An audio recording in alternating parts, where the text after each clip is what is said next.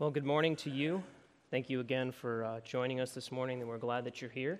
Uh, my name is David. I work with our youth and with our facilities here at Heritage, uh, and it's my joy this morning to open up the Word with you. We're, we're in our Christmas series here at Heritage as we prepare to celebrate the birth of our Savior.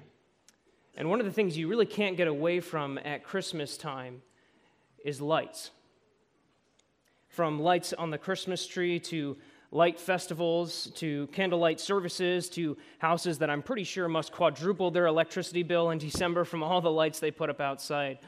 All over the place, lights are a part of how we celebrate Christmas. I got married last year, and so this is going to be our, our second Christmas together. And I can distinctly remember the conversation about lights as we approached our first Christmas together. You see, I grew up in a home that put colored lights on the Christmas tree. But Joanna grew up in a home that put white lights on the Christmas tree. Can you, can you guess where there might be some tension here? You see, I thought colored lights were cheery, that they were the proper decorations for a Christmas tree, right? Well, Joanna felt that they were tacky and annoying. I thought that white lights were boring and plain, but she thought they were elegant, that they were pretty, that they were the only things you should have on a Christmas tree. And so naturally, we compromised and we got white lights. well, whether you like colored or white lights, I think all of us can agree that, that Christmas without lights isn't really Christmas at all. And while the Bible also talks about light in the Christmas story, in Matthew chapter 2, we see the light of the star that brought the Magi to Jesus. In Luke chapter 2, we see the glory of the Lord shining around the shepherds as the angels appear to them. And in John 1, we see Jesus described as the light of the world. John 1 might not be the first place we go to when we think of Christmas. It's often more of a apologetic chapter, if you will but it's really an amazing statement on Jesus' coming to earth. One scholar said that the first part of this chapter is perhaps the greatest statement concerning the identity and incarnation of Jesus ever written. And while we don't have the familiar shepherds or manger or magi, here we really have an inspired summary commentary on the Christmas story. Verse 14 is probably the verse we know best. The Word became flesh and made his dwelling among us. It's a pretty good summary of the Christmas story, isn't it? Well, John says earlier in this chapter that Jesus is the light of all mankind. He actually says this several times, and this is really this picture of light is something that he's going to use throughout his gospel. In chapter 8, verse 12, and 9, verse 5, Jesus says plainly, I am the light of the world chapter 12, verse 35, not long before his betrayal and arrest, Jesus indirectly calls himself the light by saying the light would only be with them a little while longer. And then a little later in that chapter, in verse 46, Jesus says that he came into the world as a light so that no one who believes in him should stay in darkness.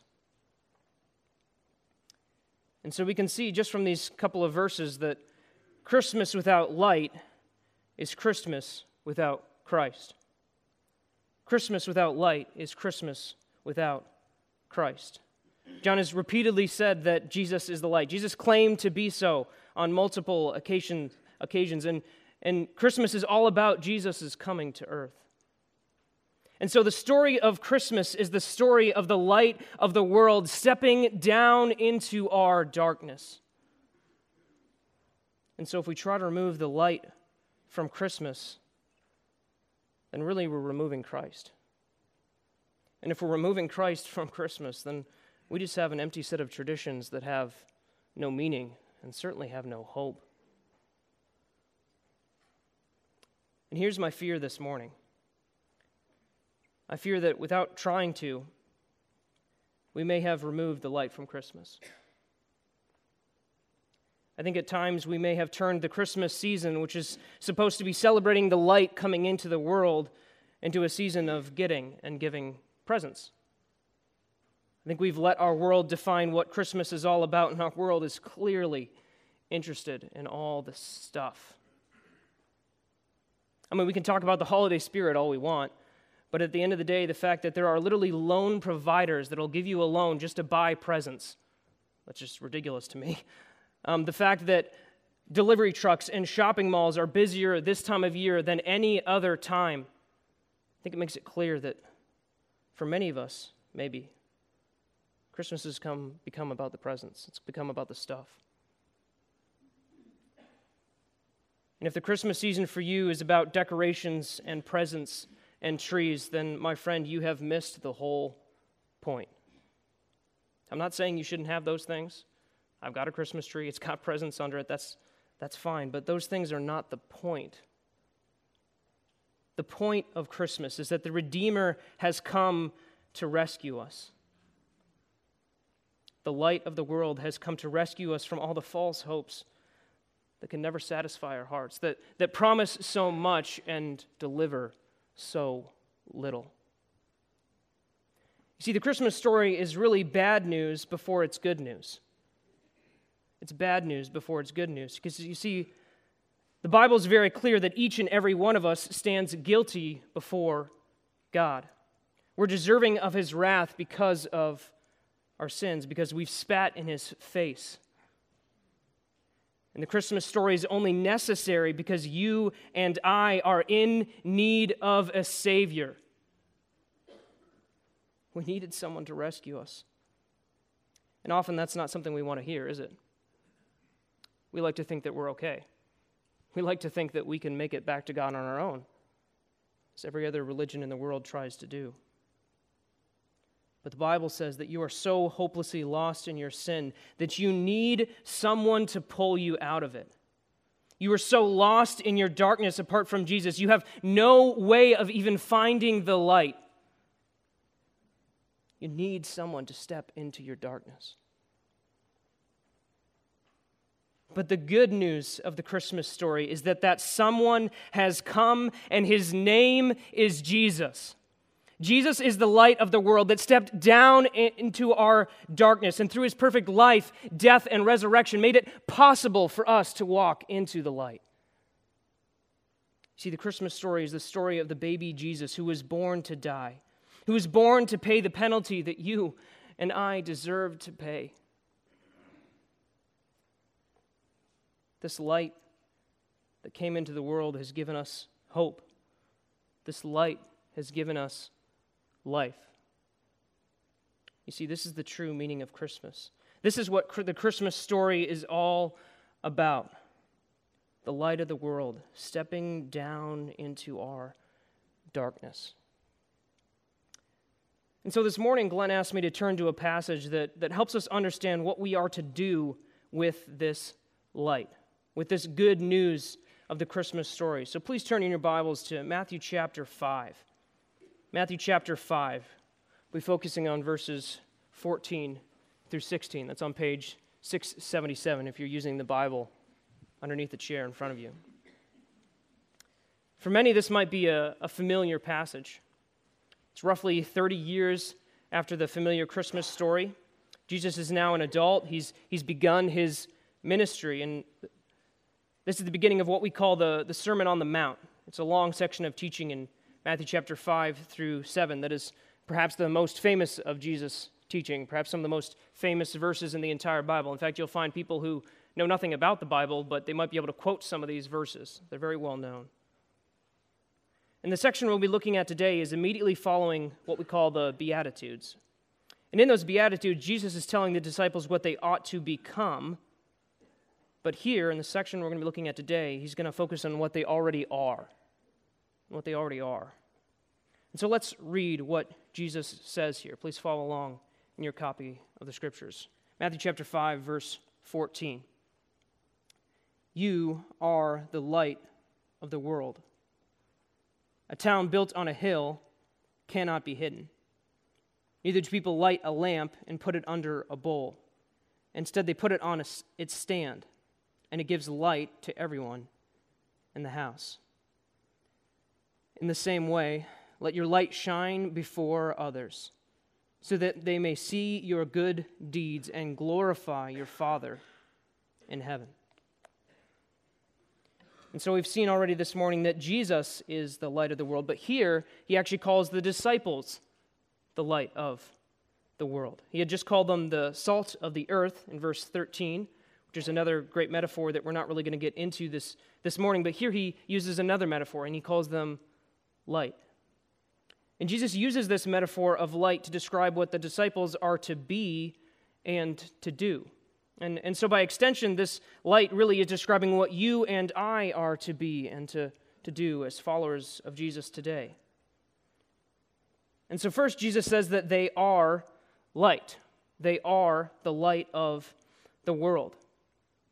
Notice that it does not say that they will be light or that they can be light or that one day, if they work really hard, they will become light or if they do X, Y, and Z, they will attain the status of light. No, no, no. This, this verb that's used here indicates that this is a present state of reality. This is not a possibility. This is not some future. He says, You are the light of the world. And Jesus in this statement is shifting a cultural understanding. Because Jewish tradition considered Israel and Jerusalem to be the light of the world. And so, Jesus' listeners, the disciples, would have thought of the, the nation of Israel and the, the place of Jerusalem to be light. But Jesus is, is shifting that when he says, No, no, no, you are the light. No longer is the light centralized in a place or in a nation, but he says they are the light of the world. And so, as followers of Jesus today, we are the light of the world. And just as the Jews could have expected the nation or the place to be the light, I fear that sometimes we can expect the organization of the church or the place where we meet to be the light. But if we are the light of the world, we can't think of the church building as the place where light resides. And we can't think that the official functions or the official leaders of the church are where light is found. If our efforts to reach others with the gospel focus solely on getting them to a service or getting them into an official ministry or getting them to meet with an official leader, then maybe we've forgotten or maybe we just misunderstood what it means for us to be light. Light isn't found there, light is found in us. We are the light of the world. I try to tell students this all the time. I am not the best person to reach their friends. Their youth leader is not the best person to reach their friends. They are the light that God has sent into their schools, into their communities, into their families. It's not me. the same is true for the rest of us. You are the light that God has sent into your workplace. You are the light that God has sent into your neighborhood. You are the light that God has sent into your various circles of influences. It's not Pastor Glenn, it's not this place, it's you. Jesus uses the plural form of the word you when he says, You are the light of the world. We don't really see that in our English because English is silly like that. So he's really what he's doing here is he's referring to the disciples as a group. So it's not that each individual there was the light of the world, but as a, as a group, they are the light of the world. And, and this means that you and I today are not individually the light, but all of us together are the light. While it's true you might be the only follower of Jesus in a particular time or particular location, you're never truly alone. We're, we're never called to be a tiny light all by ourselves in the middle of a bunch of darkness. That's, you won't find that in the Bible. And there's some practical ways this works itself out. First, it means that we need to be involved in church. I mean, Jesus says that we are the light of the world, so we can't expect to be an effective light if we're all by ourselves. The Christianity of the Bible is never a just Jesus and me religion, although people will try to make it into that. We cannot hope to be an effective light if we are not plugged into the community that God has given us. You see, Jesus has promised to build his church. He did not promise to build your individual ministry. He did not promise to make you some mega light as you're off doing your own thing all by yourself. I mean, why would we not want to be plugged into the only thing our Savior has promised to build. We have not been called to do this on our own. And secondly, this means that we shouldn't view our church as the only light in our area. We should recognize that there are other churches that preach the gospel, and we should recognize those churches as partners. We should not see them as competition or as heretics because they do things slightly different than us.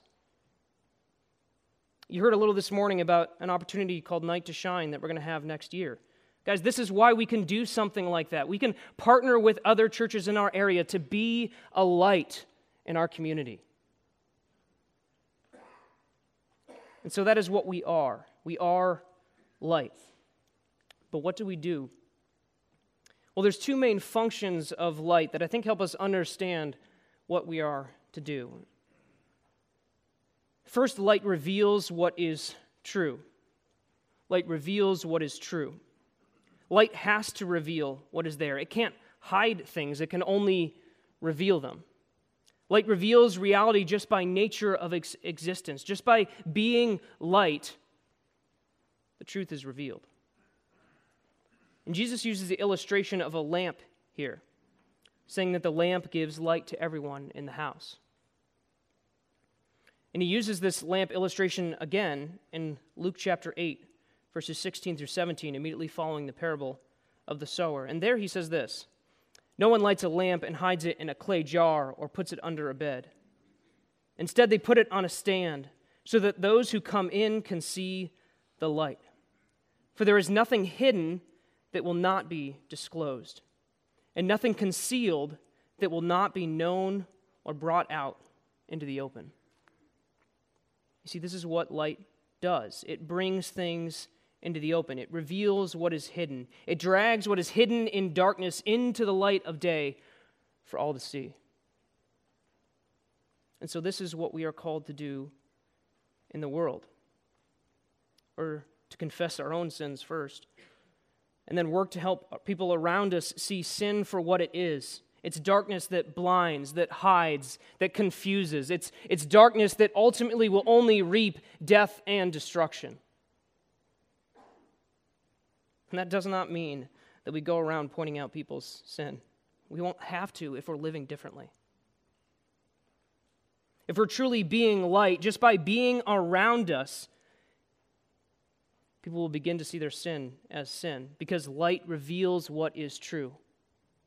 It has to.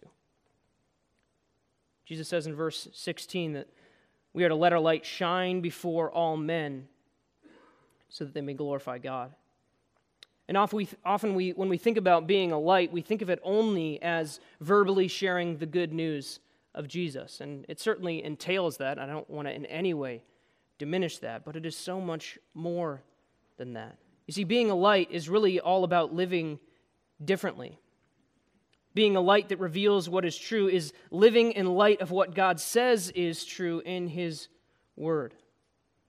Our lives need to be consistent with how God says we are to live. For living the kind of lives Jesus calls us to, we will stand out as a light in a dark world. And so, how does Jesus call us to live? Well, I want you to look with me just a few verses up to verse 3 and verse 6 of chapter 5 here. We're not going to look at all that Jesus says here. We don't, we don't have the time for that. But I just want to think for a minute about how countercultural this kind of living is, about how otherworldly this living is. First, in verse 3, Jesus says, Blessed are the poor in spirit, for theirs is the kingdom of heaven. Jesus says we ought to have joy and consider ourselves to be blessed, that we ought to be happy when we are poor in spirit. And being poor in spirit refers to acknowledging our spiritual neediness, our spiritual bankruptcy. Jesus says that to follow him, we have to be people who are constantly aware of our inability to do anything good, to do anything that is righteous. Then Jesus also says, in verse 6 Blessed are those who hunger and thirst for righteousness, for they will be filled. We should be people who desperately want to be righteous, who hunger for righteousness. I don't know about you, but I don't think I've ever missed a meal because I was too busy or just forgot about it. Right? Like our, our physical hunger drives us to get food. And Jesus says that in the same way, we should hunger, we should thirst for righteousness. We should be willing to give up things in order to be righteous. We should want it desperately. We should be so satisfied in the righteousness that we've been given in Jesus that the garbage the world plays with in darkness doesn't even interest us. So I just want to think for a minute about how bright our light would shine if we followed just these two Beatitudes. I just picked two. There's a whole bunch more there. There's a lot more that obviously that Jesus teaches us how to live in his word, but I just want to look think about these two. What other religion in the world starts with saying that you are hopelessly lost in your sin and can do nothing about it? You see, only in Christianity do we see that we are called to admit our spiritual bankruptcy, that we couldn't do it. We couldn't make it back to God on our own. Our gospel stands in stark contrast with the gospel of self sufficiency or self righteousness that most of our world wants to buy. Imagine the light we would be if we were always aware that we have nothing good in ourselves, but that despite that, Jesus has given us abundant life in Him. What kind of humility and gratitude would that lead us into? In the midst of a culture that says, let me get what is mine, we'd be people who are not fighting for our rights, not trying to make it about ourselves, but who are grateful for what God has given us in Jesus. Humble and grateful are far from what we would call most people at Christmas time, aren't they? Aren't they? I mean, laying on the horn in the middle of traffic to get that last present at the mall for your brother in law that you didn't really want to get, but the society tells you that you have to. And so now you're sitting in traffic, you're mad, you're impatient. Pushing people out of the way to get that last Black Friday deal because, after all, it's on sale and we need a new TV.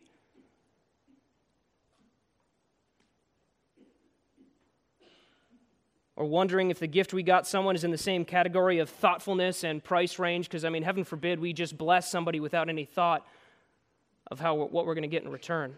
These, that's not humility, that's not gratitude. This is pride, this is greed, this is selfishness. Imagine how much we would stand out if we wanted righteousness more than we wanted power or food or money or possessions or for people to like us. I mean, how strange of a people would we be in Clark Summit if we were known as those people who hungered and thirsted for righteousness more than we wanted the treasures of this world? Think of the light of the Father who doesn't work overtime or will only work so many extra hours because he knows he needs to be home to disciple his family. I mean, his buddies are all working tons of extra hours. They're able to afford nicer Christmas presents, but he would rather pursue his family than simply provide for them. I think of the mom who's willing to give up the opportunity to make her life about her career and making a name for herself as society tells her she's supposed to, because she'd rather raise her children to love Jesus. Or the man or woman who doesn't take a new job primarily based on the salary and benefits, but based on the job being in a town where there's a healthy church that he can get plugged into. Think of the dating couple that has standards that our culture would call medieval because they are not willing to compromise. I mean, even some who claim the name of Christ would tell them, you know, living together is normal today. Everybody does it. It's fine. But they're not interested in what in fitting in. They're not interested in the fleeting pleasures of sin. They, they want the joy that comes with purity. They want righteousness more than they want other things. Or, or think of the student who's so committed to being involved in church that he turns down jobs or sports or that extra class he doesn't really need so that he knows that he has time to be involved. Guys, our world would call all of this madness, and that's precisely the point. When we live as Jesus calls us to, we will be a light that reveals the truth. Well, second, light pushes back darkness. Light pushes back darkness. Light reaches out toward the darkness. It, it, really can't be contained in itself. It, it naturally is an outgoing agent that affects what it comes into contact with. Light undoes darkness, light destroys darkness. Where there is light, darkness flees. And I think we can sometimes confuse what it means for us to push back darkness. And so I'm going to try and clarify that for us this morning. It seems that sometimes we think that means that we need to go on the offensive and just like attack and berate the darkness. But light doesn't have to picket darkness. Light doesn't have to social media bomb darkness. Light doesn't have to insult the faulty ways of darkness. Light doesn't have to make fun of darkness. Light lives among darkness and just naturally pushes it back. Just by being light, darkness is eliminated. And so pushing back the darkness does not mean blasting political candidates or famous people who don't agree with us. It seems that sometimes we turn to, to hate speech and derogatory talk on social media about this candidate or that actor or this singer. But the thing is that Jesus loves that person that's being insulted, and he died for their sins. Is the kind of treatment that they're getting shining the light of Christ, or is that merely reflecting the world of outrage and unbridled free speech, as we like to call it, that is all around us? We live in an angry culture, don't we? Is that being a light, or is it just adding to the darkness? Pushing back the darkness also does not mean hating on sinners, quote unquote. It seems that sometimes we talk on social media about how terrible this or that sin is and how people who practice it are condemned. We mock, insult, laugh at, disrespect transgender people or abortionists or the political party that we don't like. And we can talk about others with what seems to be a complete absence of love for those who are caught in that sin. It seems that maybe we've forgotten that we were once just as hopelessly and totally lost in our own sin. I mean, sure, our sin may have looked better, may have been more societally acceptable, but we were just as lost. Without Jesus, we were just as dark in our own sin. What makes us think we were better off? You see, sinners are not those people out there, but really describes each and every one of us without Jesus. The reality is, we're no better. And this hate speech is not what it means to be light. No one has ever been argued or insulted into faith in Jesus, but billions have been loved in the midst of their sin and disagreement and wondered why Christians act so differently. Jesus said the world would see our good deeds, not our angry rants on Facebook or our political stance. Jesus pushed back the darkness with love and with truth. He didn't have to sacrifice one for the other.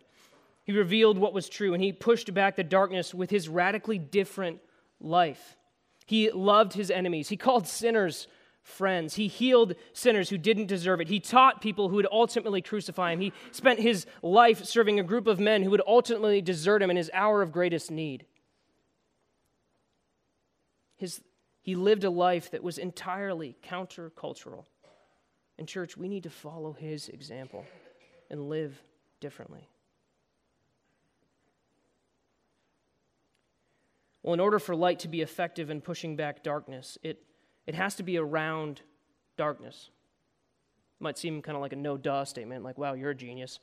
But I think sometimes we forget this or we misunderstand. You see, Jesus uses two illustrations in our text to make this point. He talks about a town on a hill and a lamp. If a town is on a hill, it is able to be seen for miles at night because of the light that radiates from it. And Jesus says this town cannot be hidden. Its light makes it obvious. We all know it's there. And in the same way, if you have a lamp, you don't cover it up. That doesn't make sense, but you display it so that it gives light to everyone. I mean, you would think I was a fool if I turned on a light only to cover it up. I mean, if it was dark in here and I turned on a flashlight and I just covered it with my hand, you'd say, What are you doing? We need that light. It doesn't make sense to cover up a light. And in the same way, our light is not meant to be hidden or kept in a corner. but to be shared. And so, church, this means that we need to be in the world. We need to be around the darkness. We need to have relationships with people who do not know Jesus. We cannot be used as light if we have separated ourselves from the darkness. Light is only effective when it is around darkness. A light in the middle of a bunch of lights serves little to no purpose. In the same way, if all we ever do is spend time with other Christians and hide from the darkness, we're serving no purpose. Some people have used Jesus' teaching in the Beatitudes that we looked at a little bit of this morning. They've used his teaching as a, as a license to create this sort of monastic lifestyle where we just separate ourselves and insulate ourselves from the rest of the world. See, Jesus' teaching, as we said, is so countercultural that people have thought, okay, I need to separate myself from the world in order to follow these commands. But Jesus makes it so clear here that we are to be in the world. He says to let your light shine before all men. I mean, we naturally want to spend time with other Christians, and that's a great desire.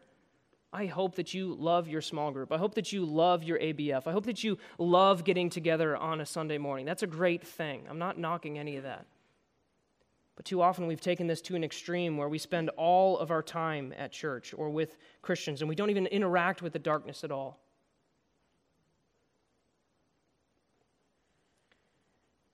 In the youth group here at Heritage, we try to regularly provide opportunities for students to invite their friends so that we can help them reach their friends for Jesus. And over the years, I've had a number of students tell me that they don't know anyone that they could invite. In other words, they don't have any friendships with people who don't know Jesus. They're so separated from and insulated from the darkness that they don't even have an opportunity to be light. In church, this, I've seen the same thing hold true for adults. See, some of us spend so much time in Christian circles that we don't even have significant relationships with people who are far from God. And some of this, again, can be from a great desire. We desperately don't want to fall into worldliness. That's good. The Bible says we shouldn't want to be like the world. But we need to understand that our greatest threat to falling into worldliness is not the darkness around us, but the sin that still resides in our hearts. The reality is uh, that until we meet Jesus face to face, all of us have a tendency to want what God says will only reap death and destruction in our lives. And it's only the sin inside me that hooks me to the sin outside of me. We really should be more afraid of the darkness within us than the darkness around us. We cannot think that separation from the world is the means to godliness We cannot think that. The reality is that someone who's totally uninvolved in the world is of no more use to the kingdom than someone who's become like the world, someone who's compromised. We cannot succumb to some sort of spiritual pride and think that we are better than those who are spending time with Jesus, or excuse me, spending time with people who do not follow Jesus, because if, if we're not in the world, we're actually just as ineffective. We're actually just as disobedient to our Savior who said to shine our light. John chapter 17, when Jesus is praying right before his final arrest and trial, he says that he's not asking the Father to remove his followers from the world, but to instead protect them from the evil one. And he goes on to say that he is sending them out into the world as the Father sent him. You see, Jesus could have taken us to heaven right after we got saved. That would have been great, right? But he has us here. He left us here because he has a job for us. He's sending us into the world as light. So Jesus said to let your light shine. So we must not separate ourselves from the world or try to cover up our light, but we need to go into the world as light. In looking at the charge of Jesus, we, we must not create our own little holy huddle that ignores the rest of the world and is ignored by the rest of the world. We must push back the darkness. We must be involved with people who don't know Jesus. We saw earlier from John that Christmas without light is Christmas without Christ. Well, here in Matthew, we've learned that Christians without light are Christians without Christ. And Christians without Christ are not Christians at all. Jesus said that as followers of Him, we are the light of the world. So if we're not the light, we do not follow him. We do not have his light in us. I mean, yes, there's, there's things we can do to diminish or try to cover up our light, but if we are not light, we cannot know Christ. So if you're here this morning and you see that there's no light in your life, please run to Jesus. You don't have to pretend. You don't need to put on an act of following Jesus around Christians while pursuing your own thing in private the light of the world, has come to redeem you from that exhausting facade. You don't need to make it look like you have it all together. You see, the good news of the Christmas story is that Jesus has stepped down into our darkness and our brokenness in order to redeem us.